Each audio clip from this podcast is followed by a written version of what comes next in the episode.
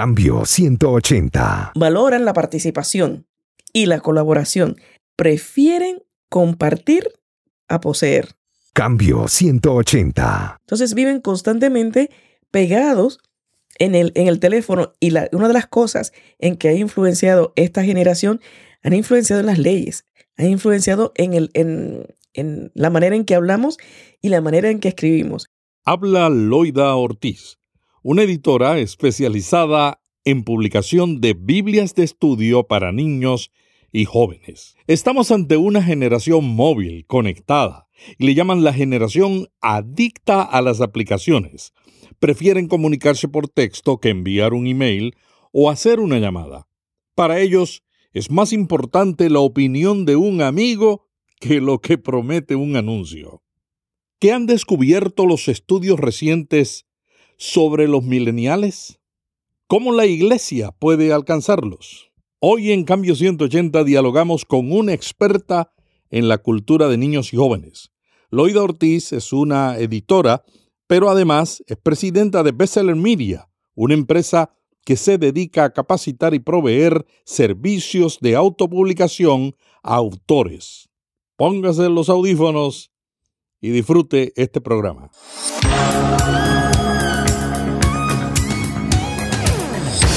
Este es un podcast de la Red Intermaná, ayudándole a vivir mejor. Cambio ciento ochenta es auspiciado por cristianos punto com, una comunidad sobre la iglesia, la Biblia, la cultura y la vida cristiana. Cambio ciento ochenta. Loida, ¿tú sabías que los programas donde tú has participado, los tres programas anteriores, que hemos tocado el tema de los niños, han sido tres de los programas más escuchados el año pasado? Ah, mira qué bien, sí. sí es que esperamos, interesante. Esperamos que este programa también establezca un récord de audiencia. Vamos a conversar hoy nuevamente sobre los niños y los millennials. ¿Por qué debemos seguir conversando sobre este tema?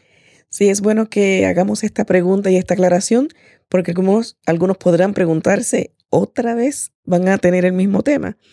Este es un tema permanente, es una generación que está cambiando muchísimo sus hábitos y que influye en los hábitos del resto de la, de la sociedad. Entonces es importante que podamos ir monitoreando, por decirlo de alguna manera, el comportamiento de esta generación que tiene muchísimos nombres. Le hablan de los millennials, hablan también de la generación Y, algunos le llaman las, la generación boomerang. ¿Y sabes por qué le llaman la generación boomerang? Porque regresan a la casa de los padres. Primero se independizan, comienzan a buscar su nueva vida, pero su comportamiento y pensamiento ha cambiado mucho.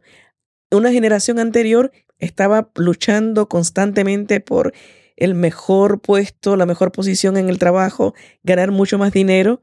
Esta está cambiando. No, sí. ser, ¿No será que el papá, mientras papá paga la comida, yo no me voy de la casa? No sé si viste un, un, un chiste por ahí, aprovechando un momentito, que le decía, la mamá le dice, ¿dónde está el nene? ¿Dónde está el nene de mamá? Y él le dice, mamá, trátame ya con altura, yo tengo treinta años. Ah, sí, tienes treinta años, pues vete a trabajar, vete a... a buscar el dinero para casa. Y él le contesta, aquí estoy, mami, aquí está tu bebé. Así que... Loida, una de las cosas que nos llama la atención a todos los que de alguna manera, como tú, publicamos, la pregunta que todos nos hacemos, ¿los millennials están leyendo o no leen? Fíjate que no quisiera solamente encajarlo en los millennials, estas nuevas generaciones. Los millennials y los que le siguen, que sería la generación Z, los niños, si están leyendo o no. Cuando comenzó el boom de los libros electrónicos, esa era la preocupación de las editoriales, era la, la preocupación en sociedades bíblicas también, ¿te acuerdas? Que, que estaba todo el mundo viendo qué va a pasar, y particularmente los distribuidores de libros. Interesantemente, sí ha habido un aumento y sigue creciendo el, el auge, ¿no?, de... de los libros electrónicos, pero interesantemente no ha decaído la lectura de los libros impresos. Fíjate que hay un estudio, siempre lo decimos que acá en Estados Unidos hacen estudios de todo, y uno de ellos muy interesante comienza a evaluar entre los teenagers, los adolescentes, los jóvenes adultos, sus hábitos de lectura. Interesantemente, en los adolescentes es donde más leen y leen el libro impreso. Fíjate que un cuarenta por ciento de los adolescentes lee exclusivamente libros impresos. Eso es impresionante porque nosotros pensábamos que los muchachos jóvenes y los niños, con la llegada de la tecnología móvil en el dos mil siete, hace nueve años que comenzó esto, aunque Facebook uh-huh. comenzó en el dos mil cuatro, en los últimos nueve años o diez años es que comenzó todo esto. En el dos mil siete salió el iPhone. En el dos mil siete también, en noviembre, salió la Kindle. En el dos mil diez salió otro iPhone y en el dos mil diez salió, salió la Kindle como la tenemos ahora. Y estas nuevas tecnologías y el iPad. El iPad salió también en ese En el dos mil diez periodo. Creo que fue que sí. salió. Y, y eso es lo que revolucionó, porque aunque ya estaba el Kindle para, la, para leer libros electrónicos, el iPad, la llegada del, del iPad fue lo que explotó la parte del libro electrónico. El iPhone llegó en enero del dos mil siete. El iPad el primero de abril del dos mil diez. El Kindle en noviembre del dos mil siete y la Kindle D X Graphic en julio del dos mil diez. Todos pensábamos que con esas tecnologías que influenciaron todas las demás tecnologías, perdonen los hermanitos de Android, pero el iPhone que influenció todas las demás tecnologías, esperábamos que los muchachos, al ser, al ser niños que nacieron en la generación tecnológica, iban a leer solamente en aplicaciones y en libros electrónicos. Y tú estás diciendo que la más reciente investigación muestra que no es así. Un cuarenta por ciento de los adolescentes lee solamente libros eh, impresos. Pero si a eso le añades un cincuenta por ciento que lee tanto libros impresos como electrónicos, tenemos un noventa por ciento. Un noventa por ciento es tremendo. Quiere decir que la página impresa no, no desaparece. No desaparece, definitivamente. Y en el caso de sociedades bíblicas, Es, es mucho más, más impresionante el asunto porque las Biblias, pues la gente le gusta tenerlas mucho más eh, físicamente, en forma impresa, aunque las aplicaciones dan una ayuda adicional que puedes compararlas todas al mismo tiempo y con la aplicación que ustedes están lanzando recientemente, eso va a ser también, eso va, yo creo que va a cambiar la manera de estudiar la Biblia en, en formato digital. Pero volviendo al tema, sí, están leyendo, leen más que nunca y lo interesante de esta generación es que ellos generan contenido constantemente. Fotos, videos, textos, mensajes, tarjetitas estas de las que se, se, se publican en, en Facebook o en Twitter y demás. Todo el tiempo y en todo momento están generando contenido. Lo interesante de esta, de, de esta generación que a mí me llama muchísimo la atención es que prefieren el texto, los mensajes de texto a una llamada. Y especialmente si es en Snapchat.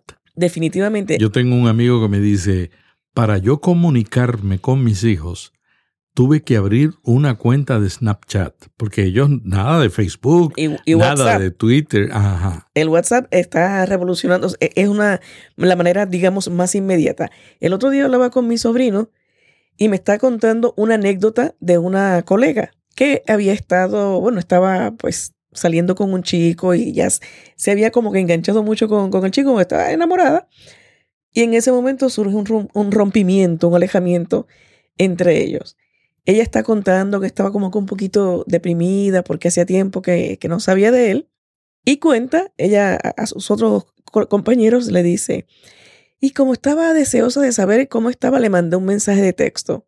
Genérico, ¿no? ¿Cómo está? ¿Todo bien? ¿Qué? Y el chico, que parece que ya también estaba deseoso por saber de ella, tan pronto lee el mensaje, la llama. Ella está contando la anécdota a sus compañeros y le dice, y el muy tonto me llama. Si yo le mando un texto, ¿por qué me llama? Está deseosa por, de, por saber de él, él la llama y ella se quedó como que, ¿por qué me llama si, si nos estamos comunicando por texto? Entonces eso es interesante y para los publicadores, para las iglesias, para los líderes, Es importante conocer este comportamiento porque ya inclusive las, las empresas que quieren hacer su mercadeo, que antes el telemarketing y que te llamaban todo el tiempo y demás, con esta generación no funciona porque no les gustan las llamadas. Se comunican más por textos. El periódico The Guardian de Inglaterra lo puso de esta manera.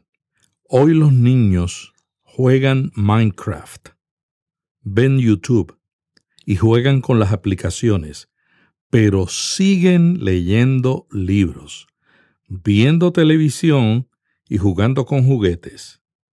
Los niños son más digitales, pero eso no significa que abandonen las fuentes tradicionales de entretenimiento. Y cuando hablamos de los niños también estamos hablando de los millennials, que son de esta generación. Es decir, que estamos viviendo una generación del, del text message, del texto, del Snapchat, donde la iglesia que pensaba que ellos se iban a quedar solamente en el texto, está descubriendo que no es así, que también siguen leyendo. Hay otro aspecto interesante que, como te decía, influyen tanto en, en el desarrollo de la sociedad que se han incorporado términos y uno de ellos es que son adictos, app, de adictos a las aplicaciones. Adictos a las aplicaciones, igual que yo, yo soy un niño. Bueno, entonces decíamos, son adictos a las aplicaciones. Esto nos debe dar una pauta, ¿no? Los que publicamos, eh, los que están tratando de comunicar el mensaje de Dios, creo que tienen que poner atención a esto, porque más que un versículo bíblico que se publique en Facebook o que se mande por Twitter, vayamos pensando en aplicaciones para poder alcanzar efectivamente a esta generación. Hay otro término que se ha incorporado que se llama la nomofobia. Y este, este término es, es para, para referirse a esta generación que es el miedo incontrolable a salir de casa sin el teléfono móvil. Hmm. Y no me uno, digas que tú también. No, a mí también. A mí, no, a mí mi terror más grande es las pocas veces que he descubierto que se me ha perdido el teléfono. Y eso le ocurre a todo el mundo. Estamos en una, en una situación donde perder el teléfono es como que le roben el automóvil a uno, que uno se siente indefenso, uno se, se siente confuso, sí. No encuentra qué hacer. Hace dos semanas se me cayó el teléfono y se rompió la pantalla. Y yo, ay, ¿ahora qué hago? Y como siempre ocurre, pues ya se había expirado el seguro. Así que... Pues a mí se me rompe la pantalla sé, cada vez que sale un nuevo modelo sé, de iPhone. Yo lo sé, yo lo sé. O una nueva iPad. Hay una coincidencia que siempre se me rompe la pantalla o se me daña. Vamos a ver. ¿Qué cosa? Cuéntame más, Loida. ¿Qué más se puede decir? ¿Cómo son los millennials? Hay unos rasgos en particular de estos millennials que, que lo hemos mencionado también, algunos de ellos en, en otros de los programas que hemos hecho. Eh, podemos mencionar... Eh, rápidamente y luego podemos detenernos en algunos de ellos. Por ejemplo, pues ya sabemos, son digitales, son nativos digitales, eh, son multipantalla y multidispositivos. También podemos mencionar la parte de que son adictos a las aplicaciones, son sociales, críticos y exigentes, y tenemos otra que exigen personalización y nuevos valores. Yo creo que aquí es donde podemos detenernos un poquito, porque fíjate, por ser tan sociales y su medio de comunicación eh, son las redes sociales, tienen muchísimos amigos virtuales, amigos que nunca se han visto. Inclusive amigos en otros continentes. Definitivamente, que se comunican a diferentes horas, que se desvelan para poder tener contacto con esos amigos en otros continentes, pero al mismo tiempo y van, y en, están en esa competencia. Yo, yo tengo mil seguidores, cinco mil. Eh, crean videos, hacen mil cosas para lograr likes, me gusta, y para lograr seguidores. Pero eso mismo los ha convertido en una generación solitaria. Se dice que las, que los, las redes sociales, bueno, o los medios, la tecnología, acerca al que está lejos, pero aleja al que está cerca. Entonces viven constantemente pegados en el, en el teléfono. Y la, una de las cosas en que ha influenciado esta generación, han influenciado en las leyes, han influenciado en, el, en, en la manera en que hablamos y la manera en que escribimos. A mí me llamaba la atención que en la Florida se, se aprobó una ley que prohíbe conducir y al mismo tiempo textear. No Eso prohíbe, ya está en casi todos los países. Sí, pero no prohíbe la llamada, como en otros países. En Puerto Rico mm. no pueden ni siquiera hablar, hablar por el teléfono, a menos que sea con el dispositivo de manos libres. Pero aquí en la Florida es solamente textear. Y yo digo, ¿y por qué prohíben el textear y no la llamada? O sea, el, el que estén hablando en, eh, por el teléfono. Y es porque, como decíamos hace un rato, esta generación prefiere el texto a hablar por teléfono. Entonces, aún estando manejando, seguían texteando, siguen texteando. Hay una sugerencia de hacer también ley, creo que en, en Nueva York, no sé, no estoy muy segura, para también prohibir textear mientras caminan. No solamente cuando están manejando, sino mientras caminan, porque van con los audífonos, oyendo música o lo que sea, y al mismo tiempo van escribiendo, no levantan la mirada. Cruzan la calle sin mirar si vienen autos o no. A mí me ha pasado eso. ¿Será que yo soy en el fondo millennial? Eh, en el fondo, bien fondo. Eh, podríamos decir otras cosas, pero bueno. No me ha pasado eso, sí. Yo estoy eh, caminando y, y texteando o mirando y, y no me doy cuenta. Uno se, se pierde. Y, y es muy peligroso. Es muy peligroso. Inclusive los médicos están advirtiendo de esa postura de mantener la cabeza inclinada viendo lo que está en el teléfono y texteando, que ya también está generando problemas en la columna. O sea, esto ha tenido un cambio impresionante. También se habla de que ya no se escribe igual, de que se está dañando la, la escritura. Para nosotros los que publicamos y que editamos libros, nos da como que una cosa así, ver esta manera de escribir, pero se le conoce ahora mismo como escritura libre. O sea, que es una manera donde los chicos pueden relajadamente eh, colocar una, un nuevo método de, de escribir que al mismo tiempo les deja ser ellos mismos y es una forma coloquial de comunicarse. Porque anteriormente hablábamos de una manera y al momento de escribir éramos un, un poco más formal. Bueno, ahora se permite que de la misma manera en que hablas con tus amigos, eh, ahí en la calle o demás, puedes hacerlo de manera escrita.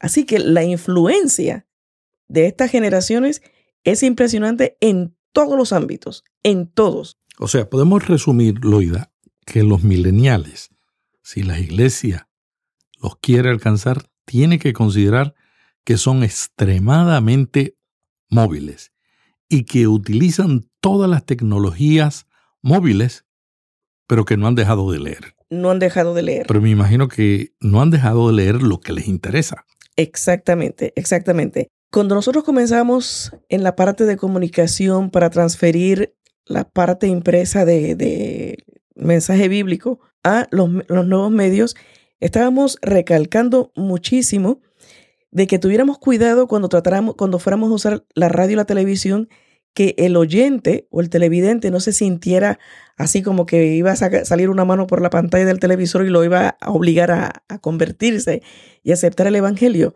Bueno, en este momento tenemos más o menos lo mismo.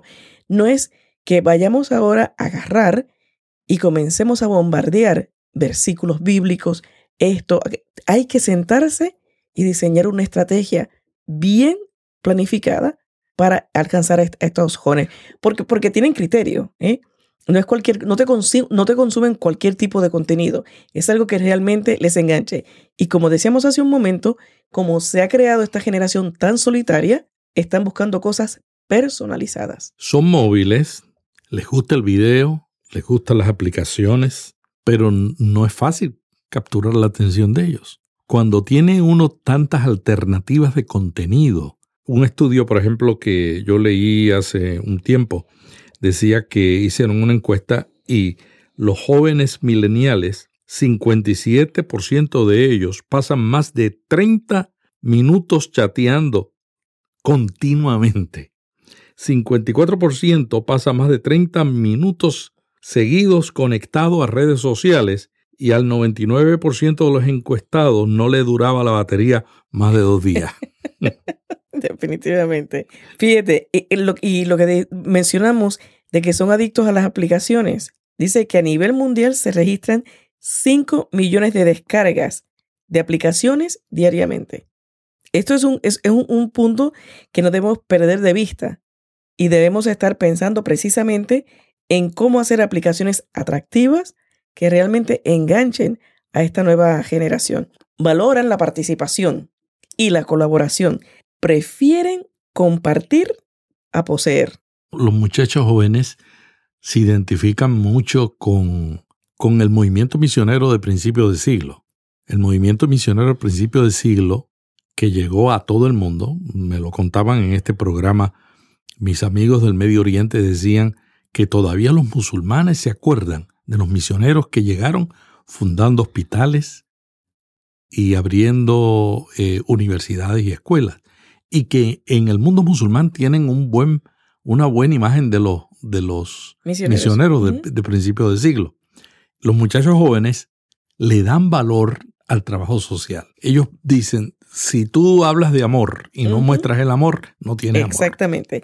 Ellos valoran, como decía, prefieren compartir a poseer. Exigen nuevos valores como la transparencia y como el compromiso social. Eso que, está, que acabas de decir. Tú ves que hay como un regreso a, a las cosas un poco más naturales, muy orgánicos. Y como hemos mencionado en otras ocasiones, lo que realmente les llama la atención y les pueden hacer volver la mirada hacia Dios y la Biblia son vidas transformadas. Así que no es pararnos en un, en un púlpito y hacer un podcast del sermón, sino que si vamos a hacer un podcast, que se haga algo que realmente, así como Cambio ciento ochenta, que interese. Aleluya, y, hermana. Y que atraiga a esta generación para que nos escuchen y tengamos algo que darles y algo con que comprometerlos y retarlos, desafiarlos para que hagan también ellos algo positivo, porque les encanta la participación, les encanta la colaboración. Así que hay cosas aquí que no debemos perder de vista y que debemos hacer énfasis, porque son altamente sociales. Tienen más amigos en las redes. Las redes son su medio de, de comunicación. Y la otra cosa es que cuenta muchísimo lo que sus amigos, nuestros amigos, cuentan o digan. Así que inclusive para las empresas, para los negocios, la forma de mercadear sus, sus productos, que antes nos bombardeaban con cantidad de anuncios, en este momento vale más la referencia de un amigo que cualquier otro, otra promoción que puedan haber. Inclusive en estas aplicaciones que se están haciendo ahora, está la opción que puedes obtenerla con anuncios o si quieres prescindir de ellos. Ha cambiado todo, inclusive la televisión. ¿Qué te dicen ellos? Es que a mí no me gusta que me digan a qué hora yo quiero ver lo que quiero ver. Y por eso oyen los podcasts, porque el podcast es audio que se descarga y se escucha cuando uno quiere y donde uno quiere. Los millennials, la audiencia más grande de los podcasts están entre los millennials. Claro, y, y tú ves ahora, por ejemplo, estamos aquí haciendo anuncios a todo dar. Netflix, se están haciendo series completas y películas específicamente para Netflix, para, para el internet, mm. no para la televisión necesariamente. Entonces ahora mismo los canales de televisión están cambiando la manera en que presentan su programación. En esta semana, acá en Estados Unidos, se dio la, el evento más grande de, del año en, en los medios, que es lo que le llaman el Upfront, donde todos los canales de televisión presentan su programación para que los, las di- diferentes compañías puedan pautar y puedan deci- decidir a cuál de todos esos programas van a, a, a auspiciar. Y les han obligado estos millennials a cambiar la forma de presentarlos. Antes presentaban pues este canal, el americano, el hispano. No, ahora hacen un solo paquete donde pongan debajo de esta sombrilla está el canal online, está internet, está este, está este, está este. Uno de los canales, Telemundo, que sé ahora un poquito más de, de cómo se está moviendo porque tengo un sobrino trabajando ahí, precisamente en el área digital. Ese departamento es el que más está creciendo y ahora mismo tiene un, un staff inmenso porque es el que está trayendo los ingresos más significativo en, en este momento al, al canal, porque son precisamente los millennials, estos jóvenes que consumen los videos en cualquier momento. O sea, el departamento del website está constantemente buscando videos, buscando fotos. Es interesante porque los millennials podrían considerarse una disrupción. O sea, algo que, que, que de repente surge, uh-huh, y que cambia todo. Todo. Cambia la manera en que las empresas tienen que comunicarse, cambia los medios de comunicación, y la iglesia, que sigue teniendo su estrategia como la tenía hace treinta años, está fuera de sitio. Todos estos canales han desarrollado sus aplicaciones para que puedas seguir la programación en el momento en que tú quieras. Una de ellas dice, puedes ver la, la programación hasta setenta y dos horas hacia atrás, mm, en aplicación. Mm. Entonces, eh, hay otros... Porque el millennial quiere controlar. Que, que quiere el control. Quiere el control. Eh, se están desarrollando aplicaciones para cada novela. O sea, que mientras están ahí viendo las novelas, para, para mantener, digamos, el método tradicional para quienes así lo quieran, puedan también interactuar con la aplicación. Por ejemplo, está la escena de, del fuego. Mm. Y en televisión, pues por razones obvias y de tiempo, ponen ahí un poco de, de la escena de cuando estalló y no sé qué cuánto, pero en la aplicación puedes ir más al detalle en la, eh, de, de esa escena, y puedes ahí mismo reaccionar y decir si te gustó, e inclusive cambiar el final de estas series y, y de estas telenovelas. Los realities ahora ya no son los jueces los que tienen la última palabra. Quienes tienen la última palabra son los usuarios. Mm. Y a mayor seguidor o a mayor simpatía que demuestre uno de esos participantes, terminan siendo los ganadores, y tú dices, pero este no era el que más talento tenía.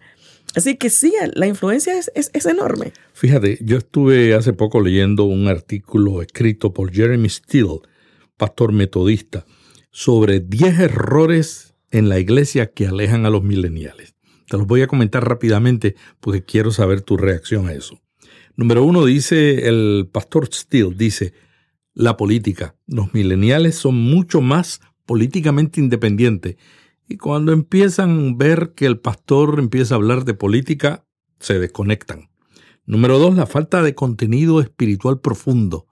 El millennial quiere profundidad en la espiritualidad. Número tres, la falta de contenidos relacionados o relacionables. La otra cara del contenido es el deseo de que el sermón se relacione con la vida diaria, con sus preocupaciones. O sea, si el pastor está predicando sobre el, ar- el arca de Noé y el muchacho dice, ¿para qué me sirve esas especificaciones del arca de Noé con los problemas que yo confronto? No le presta atención. O sea, hay que relacionar todo con la necesidad del joven. Número cuatro, una opinión muy negativa acerca de los millennials. Si el pastor está todo el, todo el tiempo hablando de esa juventud que se pierde, los muchachos están muy afirmados en ello y se van. Dicen, bueno, si me critican me voy. Número seis, una cosa sencilla, no dar la bienvenida. Esta generación es mucho más acogedora de todo tipo de expresiones de amistad. El odio en las redes sociales, la falta de lo sagrado. Los, los millennials están buscando casi lo, lo contrario de lo que llamamos en los años ochenta buscador sensible. Número nueve, ser alguien que no eres. O sea que la iglesia, si está predicando misericordia y no actúa con misericordia, el millennial la rechaza. Y número diez, la falta de pasión. Si no está entusiasmado el que está predicando con lo que está diciendo, si esa pasión no se muestra en la vida que lleva, el millennial se desconecta. ¿Qué te parece eso? Es impresionante y estoy totalmente de acuerdo. Es, es así. Y volvemos a, a lo mismo. Lo que les impacta es una vida cambiada, ¿no? El, el, el ver reflejado. No, ya, ya no, no desconfía. Esta generación desconfía de los líderes, desconfía de las iglesias. No es pararte allí al frente y porque tú digas soy el pastor o el apóstol o el título que, que te quieras colocar ahí y comenzar a predicar, y tienes que aceptarlo porque... Así, porque, porque es así. Y si no, esperaremos a estar en el cielo y allí le preguntaremos a Dios por qué suceden estas cosas. No, hay que dar respuestas porque siguen buscando y tienen la información al alcance, bueno, de todo tipo de información, buena, mala, regular, pero buscan información y no se van a conformar con algo que tú desde allá arriba le dictes y quieras imponer. Entonces, es una generación muy desconfiada de todo, ¿no?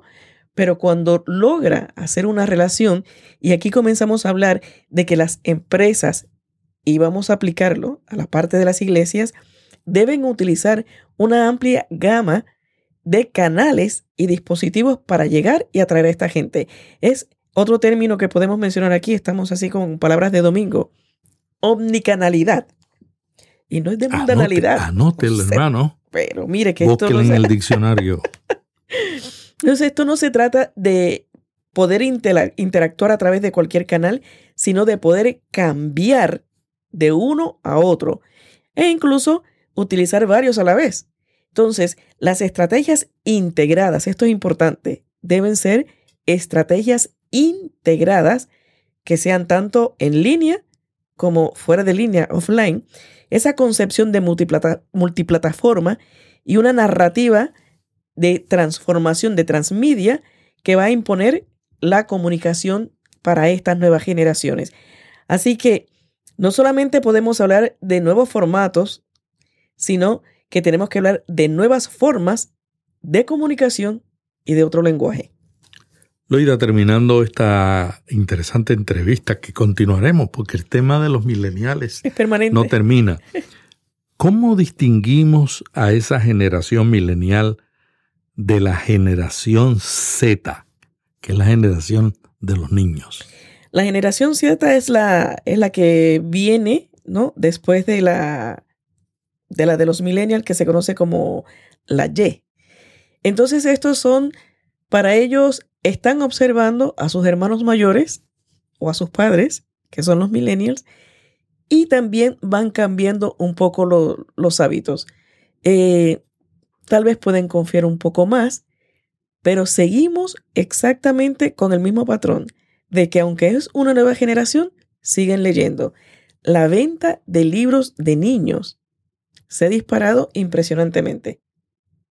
Para mi sorpresa, en Europa, Loida, lo que está de moda son libros para colorear para adultos.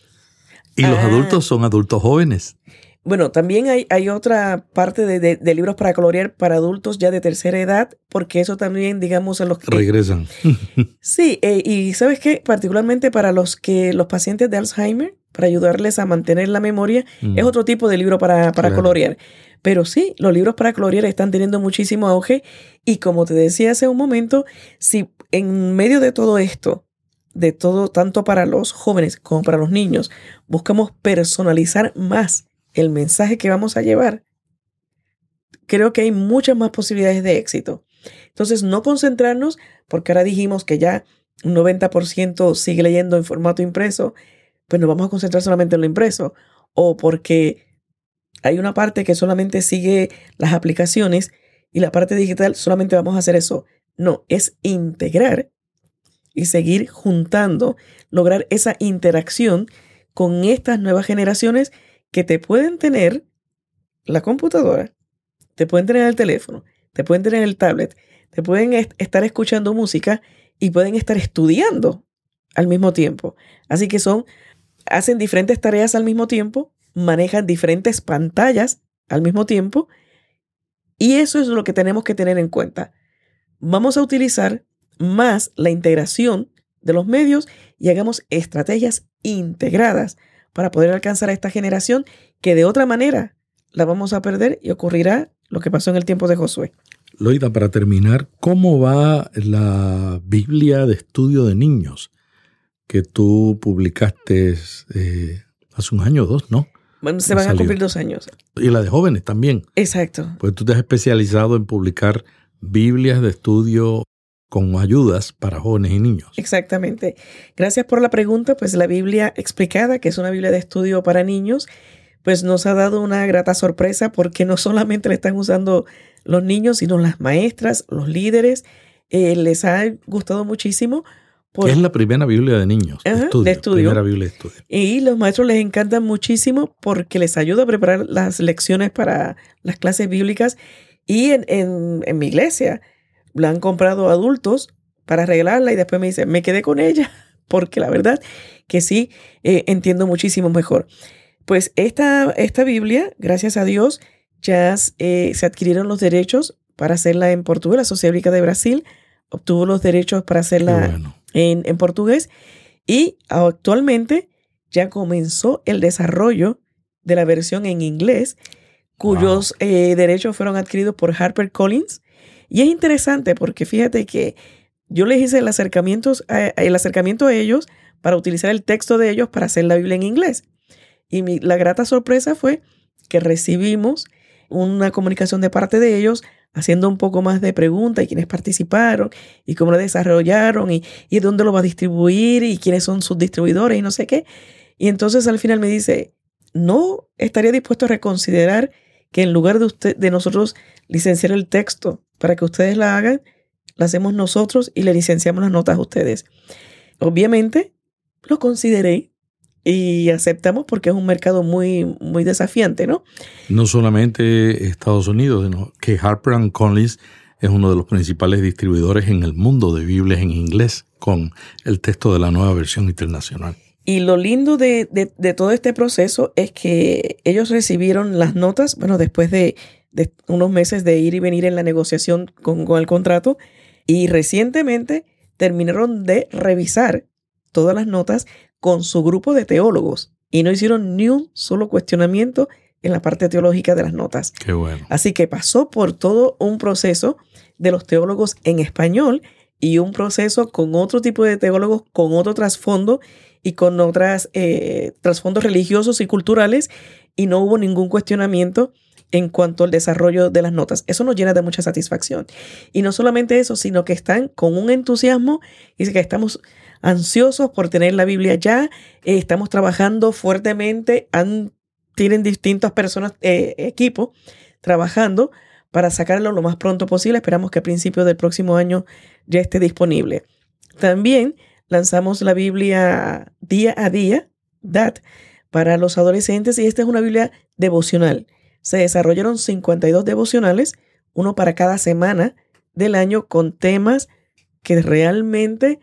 Eh, los jóvenes se están cuestionando ahora, desde el Big Bang o, o la creación hasta qué carrera voy a seguir, y entre esos dos temas muchísimos más que son de, de mucha actualidad para los adolescentes, pero además de tener estos cincuenta y dos devocionales para cada día de la semana y relacionado con el tema de esa semana, se han seleccionado pasajes bíblicos y se ha hecho un modelo de oración para que el chico o la chica, si solamente dispone de un minuto o dos antes de salir de su casa o antes de, eh, de acostarse, que por lo menos lea ese pasaje bíblico, haga una pequeña oración y se conecte con el Dios de la palabra, que lo que buscamos es precisamente eso, que abracen a ese Dios que nosotros conocemos, que ha sido de gran ayuda para nuestras vidas y bendición, y queremos compartirlo. Qué bueno, Loida. Esto es una buena noticia, porque necesitamos materiales adecuados para atender a los niños y a la nueva generación, que es una generación que hace más preguntas, que ya contarles la historia de Sansón y Goliat no es suficiente. Ellos quieren y tienen una capacidad y un cuestionamiento continuo a todo lo que se les enseña.